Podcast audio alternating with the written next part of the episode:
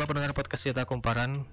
Di sini ada gua Alan. Ditemani dengan Erin. Ini kita agak jarang nggak sih, Rin? Maksudnya kita ngisi berdua gitu. Biasanya kan kita ngundang narsum atau uh, iya kan, nelpon gitu atau ngobrolin sama segmen lain gitu. Betul, soalnya ini kita uh, kumparan sedang dalam kondisi work from home. Jadi ya kita ada kekurangan uh, karena kondisi ini. Jadi ya kita mencoba untuk mengisi materi sejauh ini ditemani oleh Alan dan Eri dulu ya gitu. Dan ini kita juga rekamannya terpisah ya. Gua di rumah dan Erin di kosan Erin ya.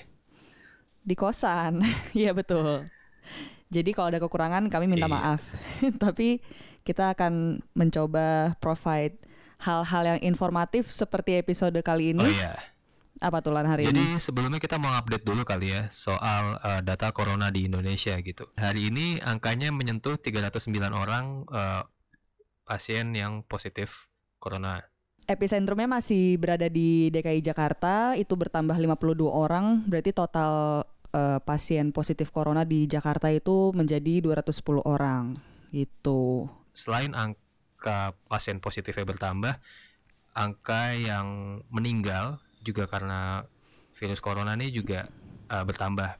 Sebelumnya 19 orang jadi 25 orang. Kalau angka kesembuhannya gimana angka kesembuhan sampai uh, dari konferensi pers hari ini sih masih uh, stagnan dari hari kemarin gitu. Iya, jadi kita mengalami peningkatan ya guys, drastis. Nah, itu dia untuk update soal kasus corona di Indonesia. Sekarang kita akan beranjak ke segmen selanjutnya. Ya, Kita bakal bahas apa nih Lan di segmen yang kedua ini? karena angkanya juga semakin tinggi, sebenarnya dari kemarin ada wacana pemerintah tuh mengambil kebijakan atau mengambil langkah tegas gitu. Dan ini sudah mulai terlihat arahnya ke mana. Ke- kalau dari kemarin kita masih bimbang Mhm. antara harus lockdown atau apa yang harus ditempuh gitu. Cuman hari ini eh, pemerintah sudah mendatangkan 500 ribu test kit yang digun yang akan digunakan untuk mengecek wa- kondisi warga apakah terpapar virus corona atau tidak gitu. Iya, ini dikenal sebagai rapid test, guys. Jadi sesuai dengan namanya rapid test. Jadi tes ini eh, hasilnya itu ditunjukkan lumayan cepat ya. Kalau berdasarkan eh, penelitian-penelitian, tes tersebut akan mengeluarkan hasil 15 menit kemudian. Iya nggak sih Lan? Iya kan? Ya paling cepat 15 menit gitu. Cuman yang jelas lebih lebih cepat daripada metode-metode yang uh, sudah digunakan selama ini gitu. Kan ada yang harus nunggu beberapa hari dan segala macam gitu. Karena kondisinya ini juga udah semakin meningkat, akhirnya pemerintah ngambil uh, tindakan untuk melakukan ra- rapid test ini gitu. Tapi sebenarnya apa sih Lan keunggulan atau kelemahan dari si rapid test ini?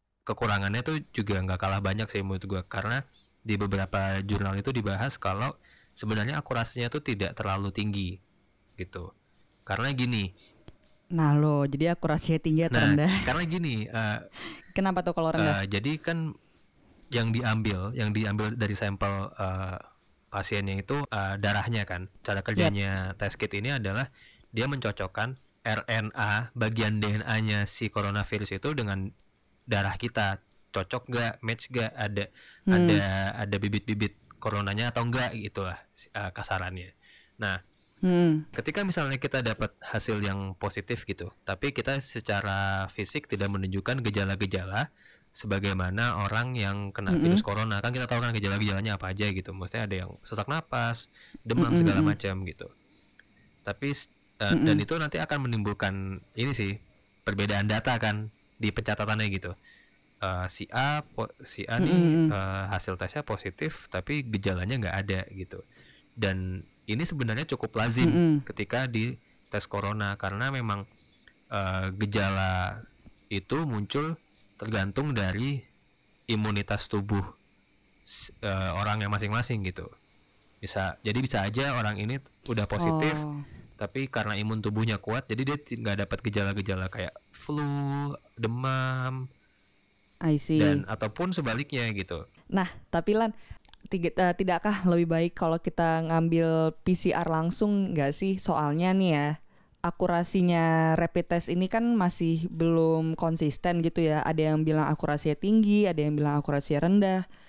apakah tidak lebih baik untuk uh, langsung pakai PCR tuh yang pakai swab spesimen tenggorokan atau kerongkongan itu walaupun di sisi lain uh, hasilnya keluarnya lebih lama gitu nggak mm -hmm. sih tapi PCR ini tuh katanya lebih direkomendasikan oleh WHO iya uh, di setahu gue di Wuhan itu juga emang mereka selain apa selain PCR tuh mereka juga pakai CT scan gitu loh. Jadi bener-bener emang udah se apa ya lengkap gitu fasilitasnya. Jadi selain kita diambil sampel apa uh, tenggorokan dan saluran hidungnya saluran pernapasan kita paru-paru kita tuh di scan gitu jadi uh, dan dan hmm. itu kan tapi membutuhkan satu perlengkapan medis yang lebih lebih mumpuni yang kedua tuh menurut gue kenapa yep. Indonesia nggak ngambil PCR ini sih uh, ada risiko penularan gitu jadi ketika misalnya petugas medis itu ngambil sampel pernafasan kita saluran pernafasan kita kan itu adalah tempat virusnya bersarang gitu kan dan Betul. dan tadi gue baca di beberapa daerah tuh perlengkapan medisnya tuh nggak selengkap itu bahkan di Sumedang tuh ada uh, perawatnya yang karena kehabisan khas apa baju pelindung dari uh, pakaian virus gitu dia pakai jas hujan gitu loh mm -hmm. karena kekurangan karena oh, iya, kekurangan iya, iya, fasilitas iya. dan dan menurut gue itu akan jadi sangat riskan gitu betul, ketika betul. kita ngambil metode PCR mm. untuk daerah-daerah yang fasilitasnya belum selengkap di Jakarta dan gue juga tadi baca kalau sebenarnya itu PCR juga tidak bisa dilakukan oleh sembarang dokter. Tidak seperti rapid test kan rapid test itu uh, pengambilan sampel hmm. darah ya. Jadi kayak uh, mungkin hampir semua dokter bisa melakukan tes darah uh, ambil tes darah gitu kan. Nah kalau PCR ini uh, yang gue baca harus dokter-dokter dengan spesialisasi tertentu yang bisa ngambil tesnya. Jadi gue nggak tahu nih apakah um, dokter-dokter di Indonesia apakah mumpuni jumlahnya untuk menyediakan tes-tes PCR uh, sebanyak rapid test atau tidak kan kita juga nggak tahu ya maksudnya apakah mumpuni jumlahnya sehingga ya karena yang kita tahu kalau misalkan PCR itu agak lebih akurat gitu daripada rapid test menurut gue. Iya sih. Tapi menurut gue kenapa kita ngambil yang uh, menggunakan tes darah juga? Karena sebenarnya itu pemerintah pengen nge-tracing aja jumlahnya uh, jumlah nyatanya yang terinfeksi itu berapa banyak gitu. Karena menurut gue tes ini kan sebenarnya mm -hmm. kan uh, dia tuh tidak membantu secara langsung untuk menurunkan angka kan justru malah kebalikannya gitu bisa jadi ketika tes malah ketahuan ternyata yang kena yang terinfeksi itu jumlahnya jauh lebih banyak daripada yang sekarang udah diumumkan gitu kan karena memang baru ketahuan yeah. gitu hmm, hmm. Sebenarnya teknisnya juga kita belum dapat resminya ya Rin ya maksudnya uh, kita baru dapat kabar iya ini sih benar. mau dilaksanakan minggu depan dan kemungkinan difokuskan ke daerah DKI Jakarta dulu karena memang epicentrumnya untuk Indonesia di sana gitu kan. Cuman Betul. sampelnya siapa aja nanti yang diuji dengan uh, test kit ini kita belum tahu gitu. Karena kalau di kalau mengacu pada penggunaan di negara lain gitu kayak Korsel atau China gitu kan, mereka tuh nggak cuma ngecek orang-orang dengan yang punya gejala corona aja, tapi mereka ngecek kayak uh, orang ini tinggal dengan uh, di di area berapa kilometer dengan pasien atau enggak kayak gitu-gitu atau punya riwayat berpergian atau enggak kayak gitu-gitu sih. Jadi di negara Cina dan Korea lebih menurut gue lebih disiplin kriterianya gitu. Jadi nggak cuma dari gejala fisik tapi mereka juga benar-benar apa namanya melihat detail uh, tracing area dan segala macam iya betul nah tapi ya uh, sejauh yang informasi yang beredar sih udah pasti harus ke rumah sakit sih kalau mau menjalani rapid test itu ya. Kayak kita tidak bisa menerapkan apa yang Korea Selatan lakukan karena juga uh, jumlah uh, test kit yang kita beli sangat terbatas. Kemungkinan test kit yang tersedia itu di Jakarta karena epicentrumnya tertinggi dan kita juga belum tahu ya soal kabar daerah daerah-daerah lain tuh seperti apa. Apakah mereka akan mendapatkan distribusi test kit yang memadai atau tidak? Atau ini semua akan jumlahnya berimbang atau gimana? Kan kita juga nggak tahu ya. Yeah, yeah. Belum, belum ada, ada kabar, kabar lebih lanjutnya gitu. Sebenarnya yang lebih penting dari proses tes ini adalah gimana follow upnya langkah follow upnya gitu. Jadi sebenarnya misal nanti angkanya bertambah gitu uh, apa sih yang next move-nya tuh apa yang akan dilakukan oleh pemerintah gitu. Karena selama ini mungkin pemerintah ragu-ragu untuk ambil kebijakan untuk lockdown, untuk apa segala macam karena nggak dapat mm -hmm. gambaran secara realnya gitu. Jadi menurut gue 500 ribu tuh kayak sampling mm -hmm. aja gitu. Mm -hmm. Iya betul betul. Karena selama ini iya iya bener kata lo tadi uh, pemerintah tuh masih belum ada langkah tegas ya untuk uh, mencegah penyebaran betul, betul. corona lebih luas lagi. Ya oke okay lah ini untuk rapid test udah oke. Okay.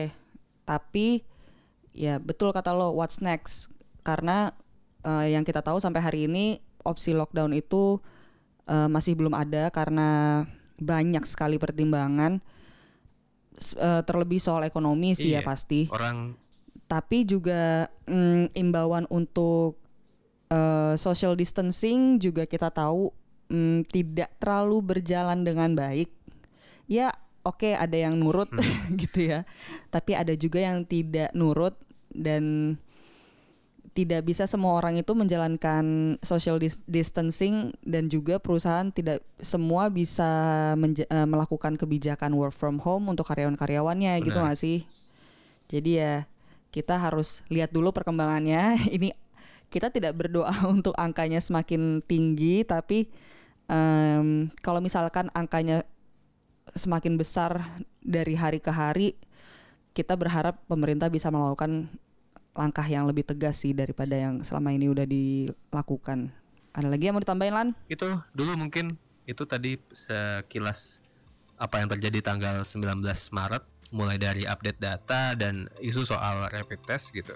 Kita akan uh, berusaha mengabari pendengar podcast Cetak Kumparan soal perkembangan atau update informasi seputar corona. Harapannya dengan informasi yang kita bagikan tadi, pendengar bisa lebih dapat gambaran yang jelas tentang situasi yang ada di Indonesia. Yes, betul sekali. Jadi, udah itu aja kali ya buat episode hari ini. Saya Erin. Gua Alan, kita pamit dulu.